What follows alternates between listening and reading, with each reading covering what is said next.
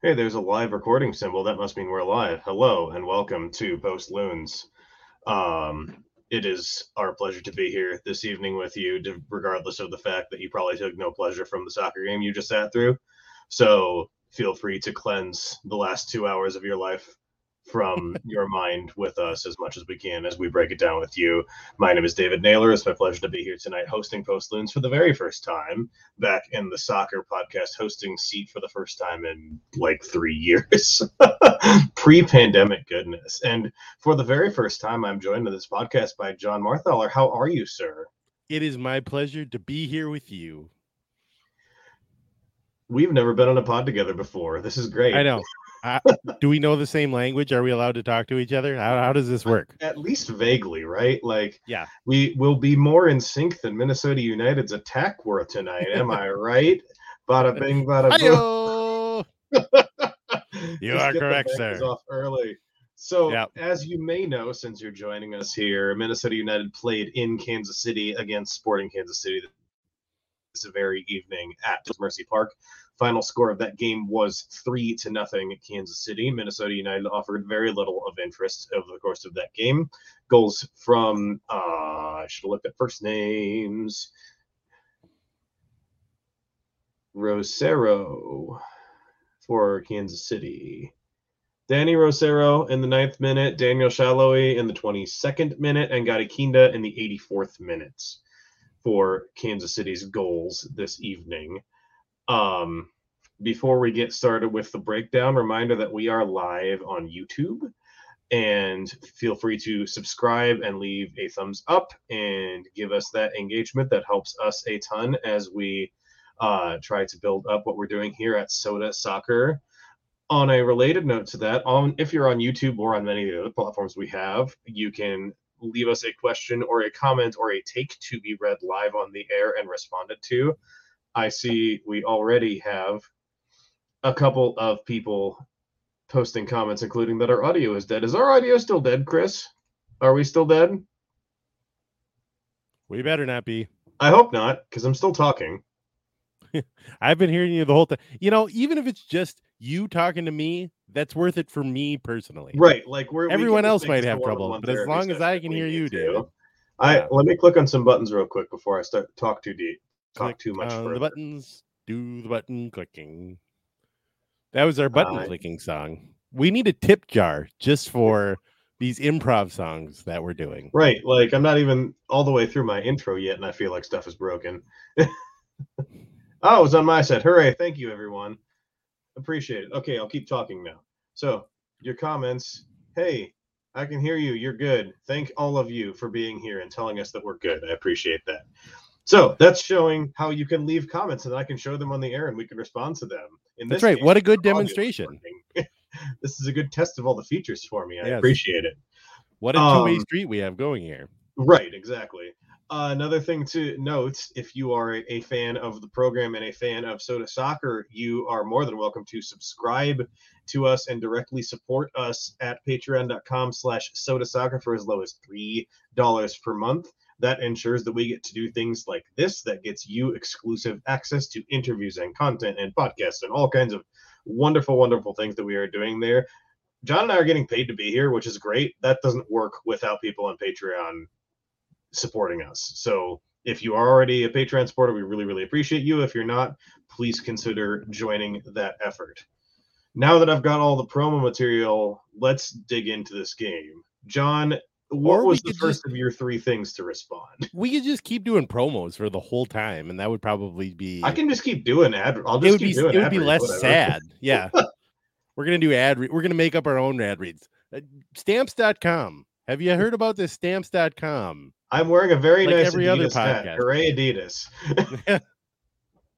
um, let's see. My first thing. Where do you want to start? Uh, we can start. Uh, I want to start with let's start with the first half and specifically the first thing that I noted as, as part of the three things was the midfield just completely disappearing. I I tweeted something like I always feel like a 5-3-2 works better if all three midfielders don't go missing for the entire first half, but that's kind of what happened. It was it's it was just sort of a weird setup. Somehow it seemed like Robin Lod was playing as the defensive midfielder, and Kervin Arriaga and Hassani Dotson were playing as sort of, you know, the number eight sort of advanced midfielders, the creators in the middle of the park. And it seemed like none of them was in the spot that they were comfortable in. So it, it really just seemed I, I, I like I like the way the the five three two looked in previous matches. Minnesota switched to it sort of as a desperate thing late in the Vancouver match, and it really seemed to turn things around. They played it against Philadelphia, and we wouldn't be talking about whether it was bad or good if they hadn't given up goals with the last kick of both regular time and extra time. But in this one, it just it seemed like somehow it just didn't work the the three guys in the middle of the field just seemed lost. And, and that's the most confusing thing apart of it is exactly what you pointed out is they've played this formation in each of their last two games. They didn't mm-hmm. did, did they start the Philly game with it? I feel like they did. Yeah, I think they did.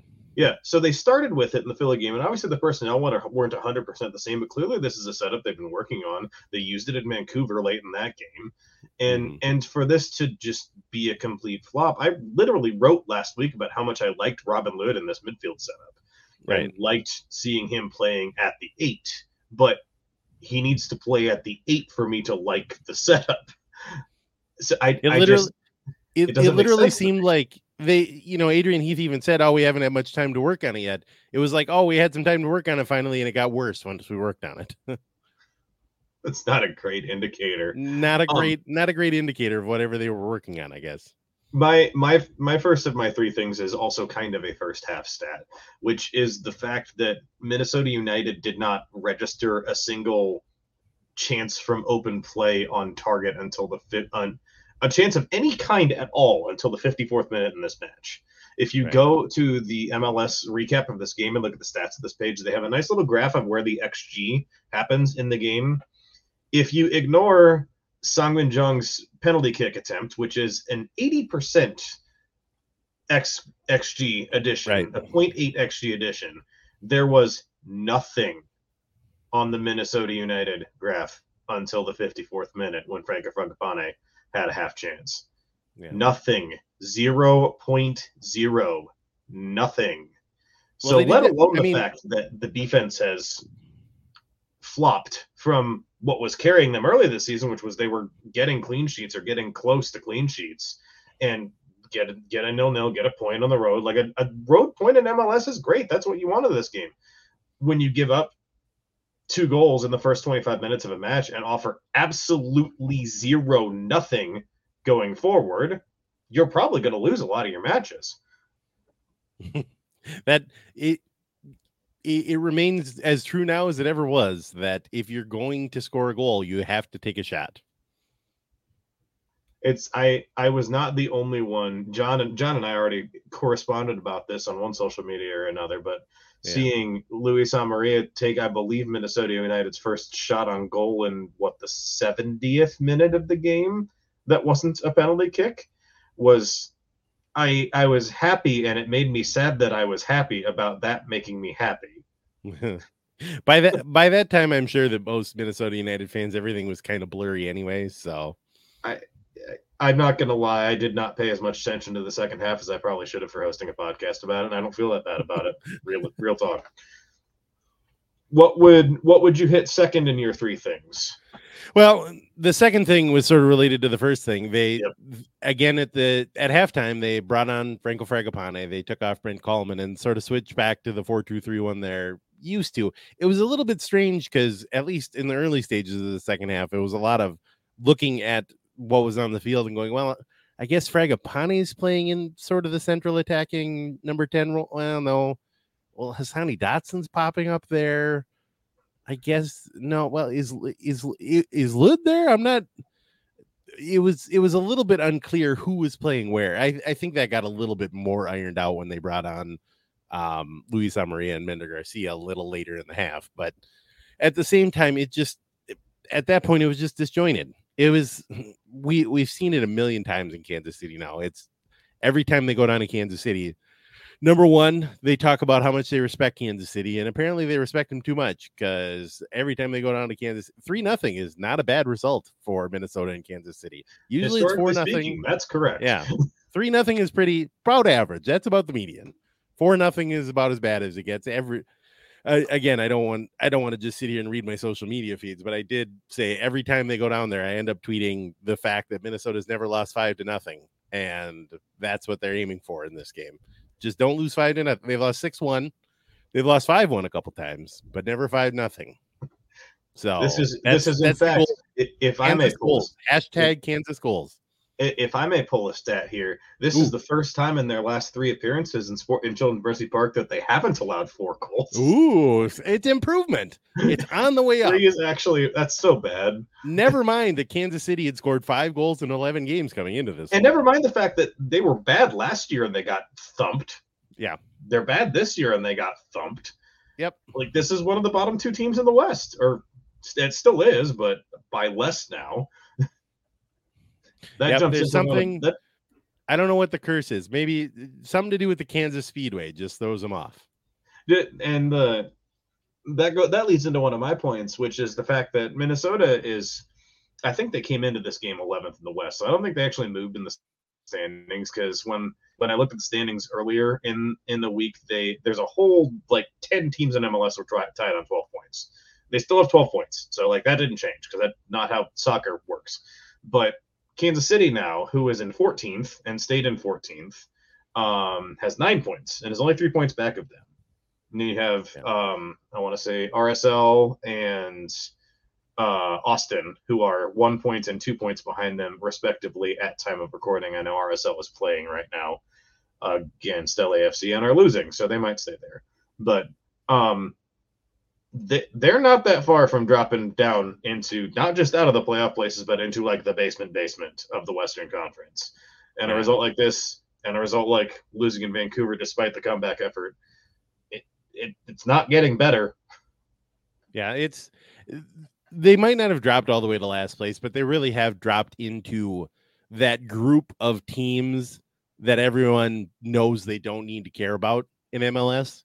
Kansas City was already there. There's just sort of that grouping down at the bottom of the standings where everybody says, "Yeah, they're terrible. Move along." And the only thing, the only thing that ever happens to interest people is that somebody gets fired or some somebody rips off a couple of wins or something. But it, there really is just sort of a grouping of teams where people just want to ignore them. And Minnesota is now six games without a win. Five of those are losses. They're firmly in that group of bad teams in MLS and the fact that like in MLS they still haven't won at home. Yeah. Which like tonight had nothing to do with, but that's been their saving grace as they've been so great at Allianz Field since it opened basically. And they don't have that yet this year, so they're really in danger if they can't pull out results on the road now if they can't fix their home form. Mm-hmm. Uh, what was your third point, Jon? Uh, the third thing I was going to talk about is I, I, don't feel like we've talked about this a lot. Obviously, you and I haven't talked. We already said that this is the first time we're talking on a podcast, but overall, I haven't seen a lot of talk about this.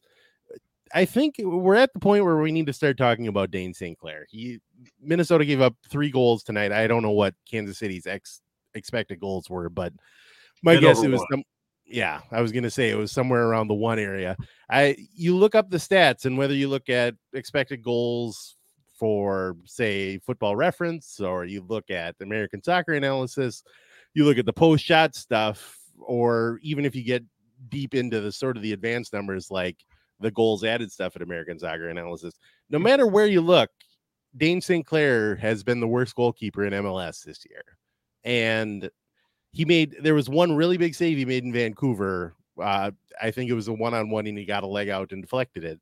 But beyond that, I can't I can't think of really a big save that he's made for Minnesota this year. And we're talking about going back to sort of midway through last year, about the All Star game last year, where he had an amazing first half that was sort of highlighted by the first game where he came in against New York and made seven unbelievable saves or something like that. But if if they're not part of part of this defensive problem it's not just oh the defense is giving up a lot of chances. It's dayne st clair is not offering much of anything in goal and a little bit of that before now you can sort of chalk up oh it's small sample size. It's early in the season. They're a third of the way through the mls season now. That's 11 games. They got a 34 game schedule and dayne st clair is firmly rooted to the bottom. There's there, there's no numbers that i have seen that are pointing to anything else. And I think it matches the eye test. He's it's time to worry about it. They Minnesota sort of took for granted that oh well, we've got St. Clair that at least the goalkeeping is going to be good, and now is the goalkeeping good? Because he was their saving grace early last season. Because early last yes. season looked a lot, a lot like early this season, where they leaned on their defense, they leaned on the counter attack, and they leaned on Dayne St. Clair to get them results. And I would say that the defense has been better on the sample that we've had, yep. but St. Clair yep. has been worse, yep. which hasn't necessarily helped them get better results.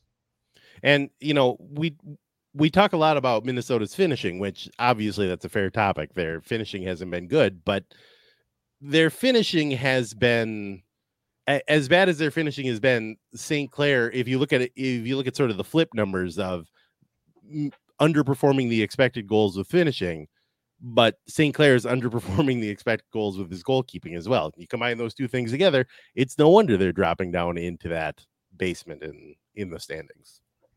Yeah, and that like that all kind of leads into my third thing, which is the fact that I stealing from a stat that was brought up in the broadcast late in this game, but this is Minnesota's third straight game, including the U.S. Open Cup, allowing three goals, mm-hmm. and it's almost impossible to win games in MLS with that being your defense, yeah. particularly coming from a team that, as I've written on sotasoccer.com, as many people have talked about, as we've talked about elsewhere, this team was entirely reliant on their defense going into this game. They have mm-hmm. scored mm-hmm. 10 goals on the season. That is tied for second worst in the entire Western Conference.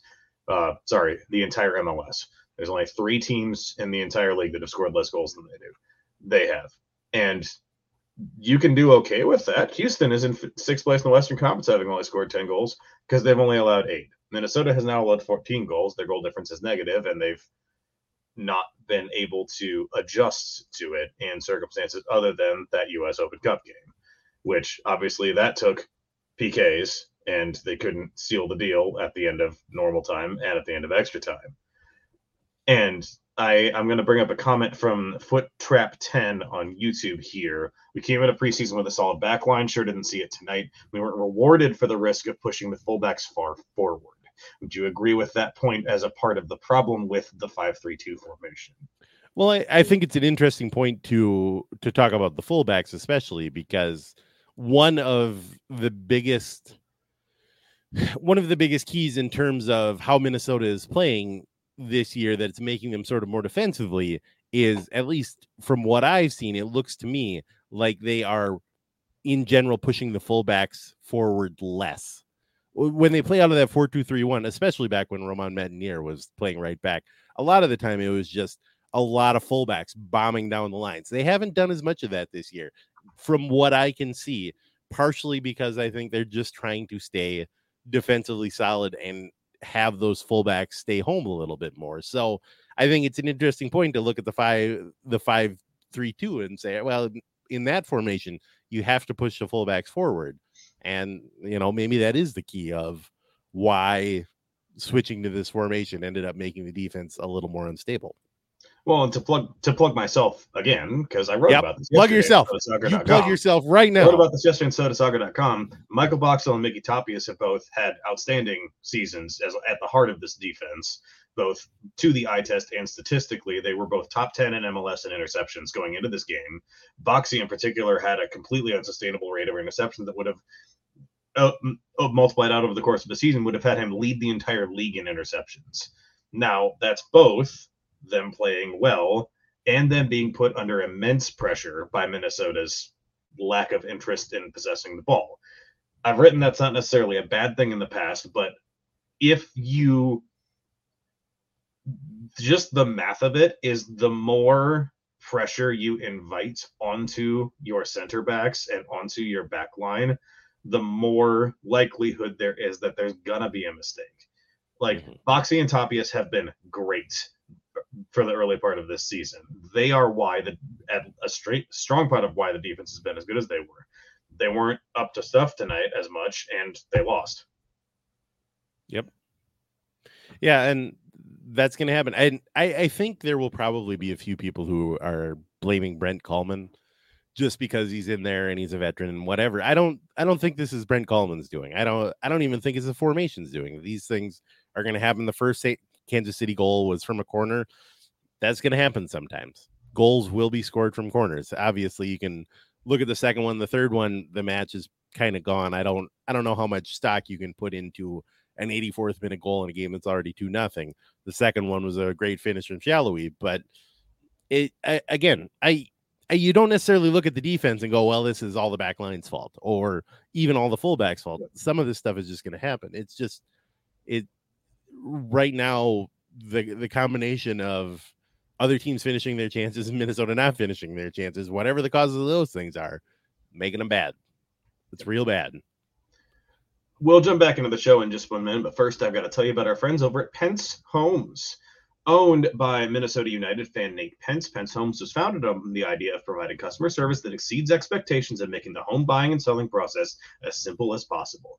Nate and his team specialize in the Twin Cities and can help you navigate this ever evolving market with the right tools, technology, and expertise.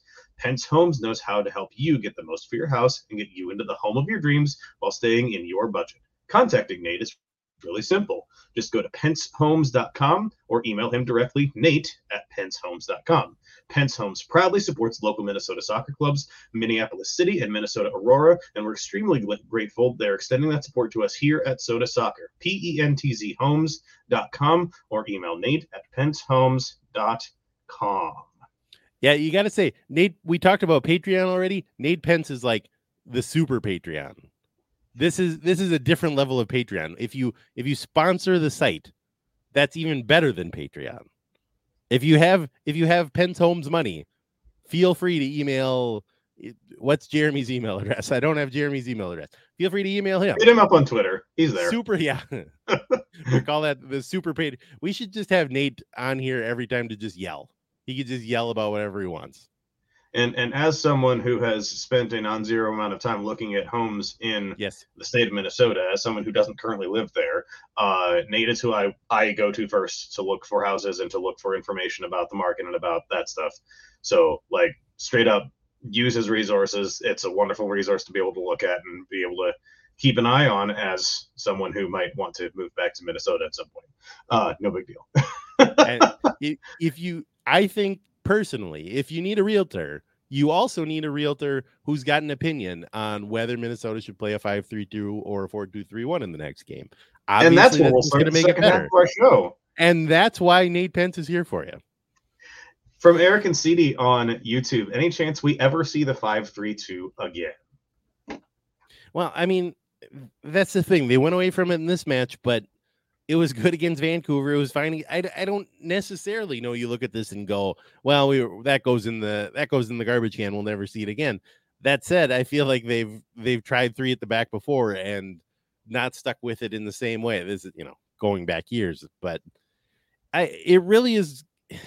I I feel like as much as anything, wanting to switch to a five three two has more to do with trying to find somebody in the front of the attack that is going to be able to be effective. And they're, as much as anything, they're trying to figure out is there a combination of attackers that they can play that will unlock somebody?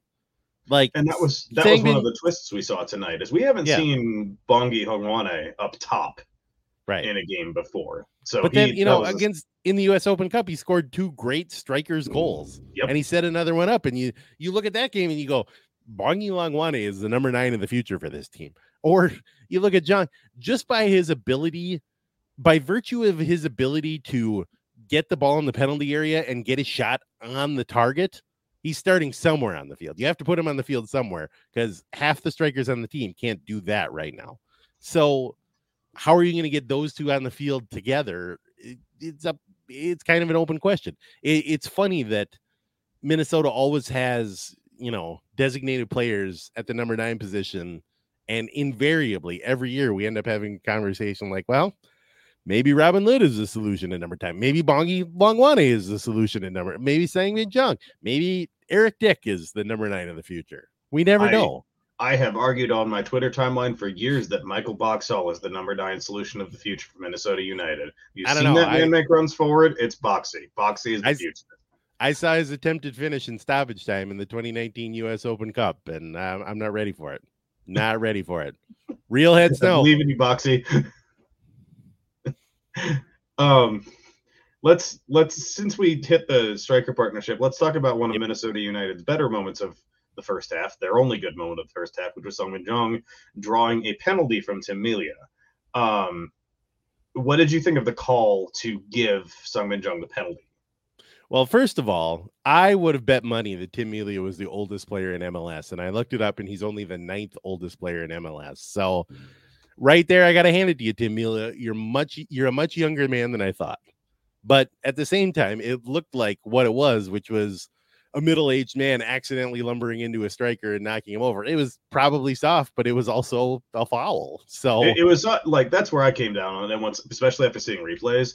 Yeah. Is it? It was a. It felt like a weak call because it didn't look like much, and it was the right side of the goal. Sang-bin was on his way out of bounds. Like, Yep. it felt like if Melia hadn't gone down, there wouldn't have been a call at all.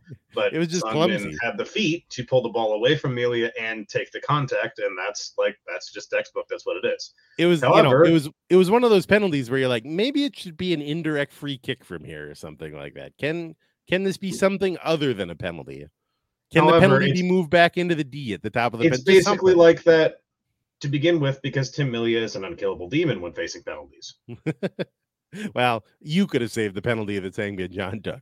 Anybody, Correct, I mean, anybody who just stood on it, still I've have. known it. Melia has the best record of anyone in MLS history against penalties. Even better than Nick Rimando. Nick He's Rimando was the penalty king. Unbelievable. And yeah, Sang-bin's penalty, he's gonna want that back. That was really bad. That was yeah, it was terrible. It- It looked like he was in his head about it. it's it's rare it's rare that we can say actually that you or I could have saved that penalty because sometimes you say that and well, you know, not really, but anyone who was standing still could have saved that. I'm terrible at goalkeeper, and Yeah. I would have gotten that one. a gar eh, a garbage can sitting right where Tim Melia was standing would have saved that penalty. yeah, truly like awful. it's it. The attempt has to be better than that. Even if you, I'd, I'd almost rather you miss over the top than do that. Mhm. If I'm being honest. Yep. So um, I hope that doesn't affect his confidence too much because that did like his run up. He did the stutter step slow run up, and that just looked like he wasn't Oh, I hate all the way. I don't know how you it. feel. I hate the stutter step step step It run up. sucks. What do you feel? Yeah. It sucks. Run up and put some power into it. Yeah, just run up and smash it. That's you know our soccer expertise. That's the kind of soccer expertise you're looking for, post loons viewers. Run up there and smash it. Yeah, Jon. Sam as you can probably loves it. tell from looking at us, Jon and I have played professionally on a number of Yes. different levels on multiple. In several sports, as a matter of fact. Yeah. The rest, of, you know, the second half of this podcast, by the way, just so you all know, listeners, is going to be us complaining about the Timberwolves. So get ready. oh God, I don't want to talk about that right now.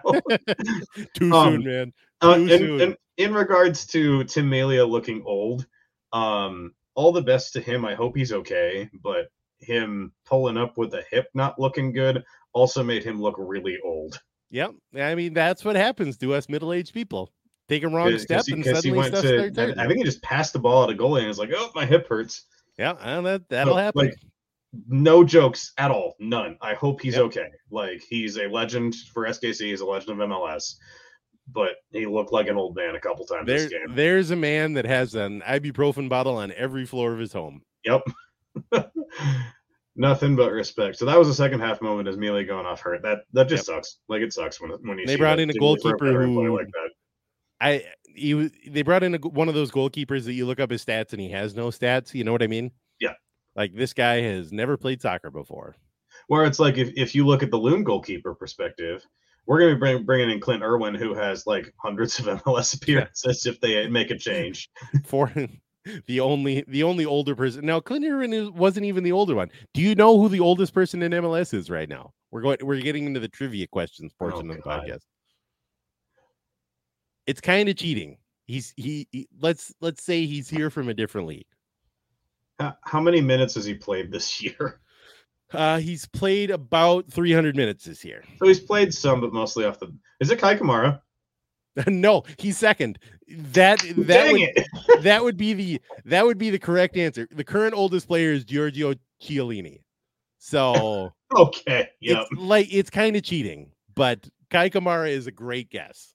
I knew Kei had to be close. Like yeah, it's very. I mean, Kei Kamara is in that range where he's he's into that sort of athlete range where you're happy that he's still around because he's older than you. You know what I mean? He's yeah. not older than me, but it's like Nelson Cruz in baseball, where it's like, eh, he looks old, but at the same time, it's just nice having a guy who's older than me still in professional sports. Well, and and and it's one of those things also when you look at Kei Kamara. Kei Kamara was brought in for half a season at Minnesota United to try and score goals. Couldn't do it here. 2 mm-hmm. years later, he's now scoring goals for a different MLS team. Yeah, it's true. I, I mean, that it's cursed. It's it's just cursed. Like that's that's just reality. um, I'm not gonna lie. There weren't many moments to focus on in this game. I'm just gonna be there, honest. Yeah.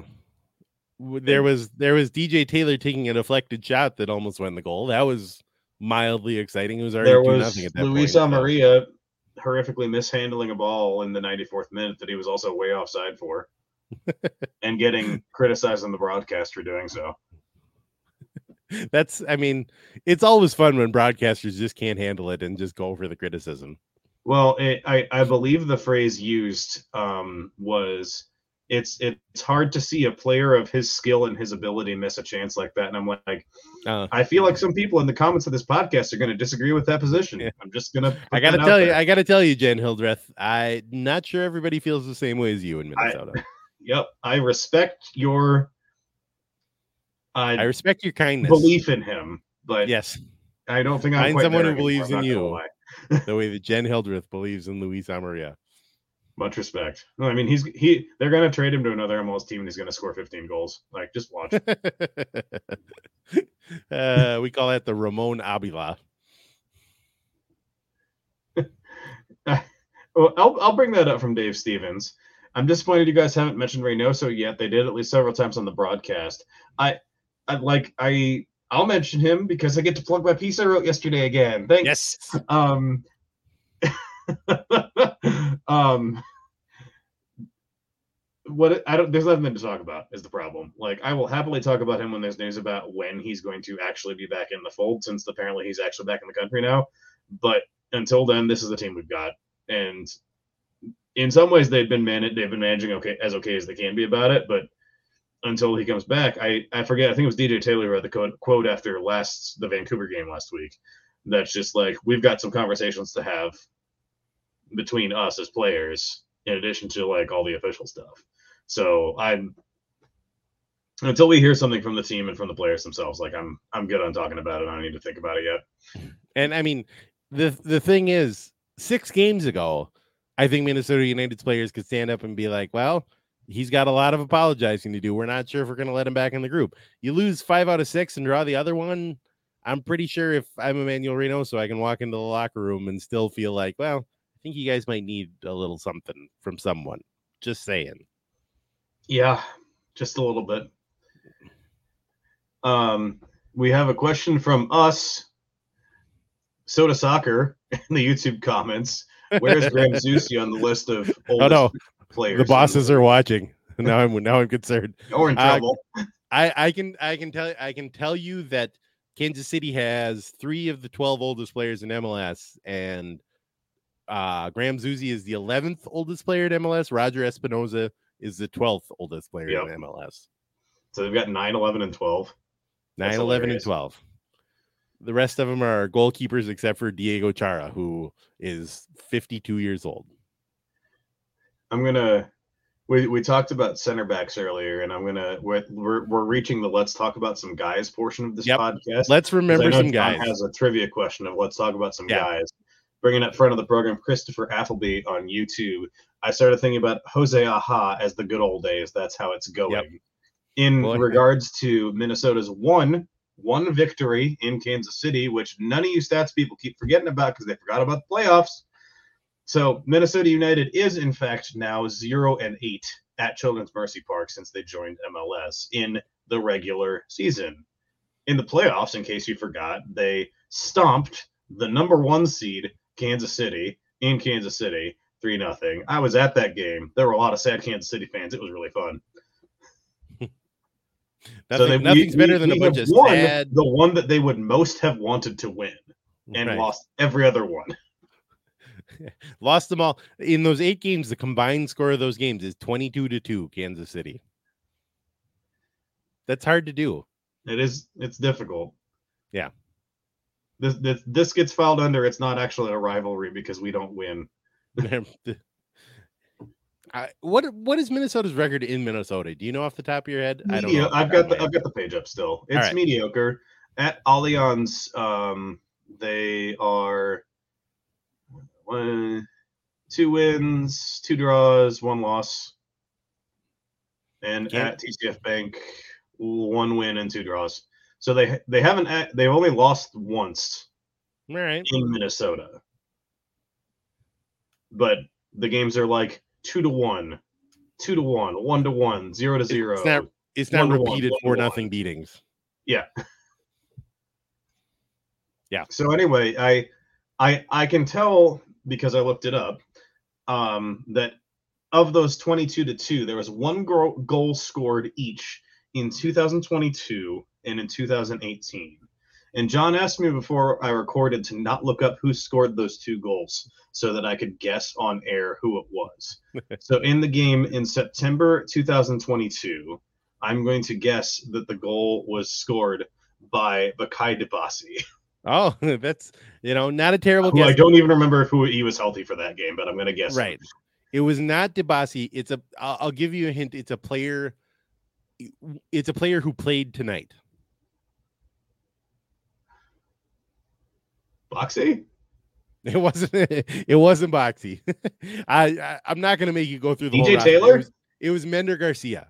Mender Oh, Garcia scored scored that Yeah, I That think it was. I could have guessed a think it was striker, but why would you do that when talking about Minnesota United goal scorers? Yeah, exactly. Don't start with the strikers. You start with the defenders. David had the right idea there. All right, we're going to run through all the defenders. Maybe throw in a holding midfielder. Maybe a goalkeeper. It could have been a Dotson banger. I don't think it was the right Yeah, time for exactly. a Dotson banger, but it could have been because he was hurt So- all last year. But you know, details. Yeah.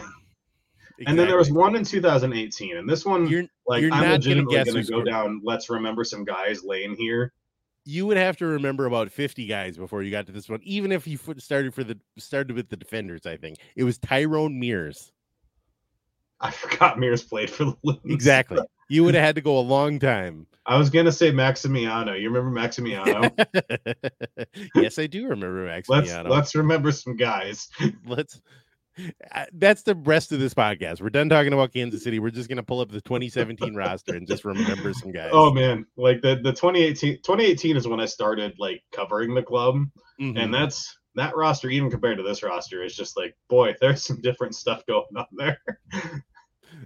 You know, if Um, you want to get people reverential, just mention Ibson. People love the them church, some Ibson. Shout out to Wes Burdine. I don't know if it was watching Yep. or not for the Church of Ibson at The the, Church Black of Ibson. Paul.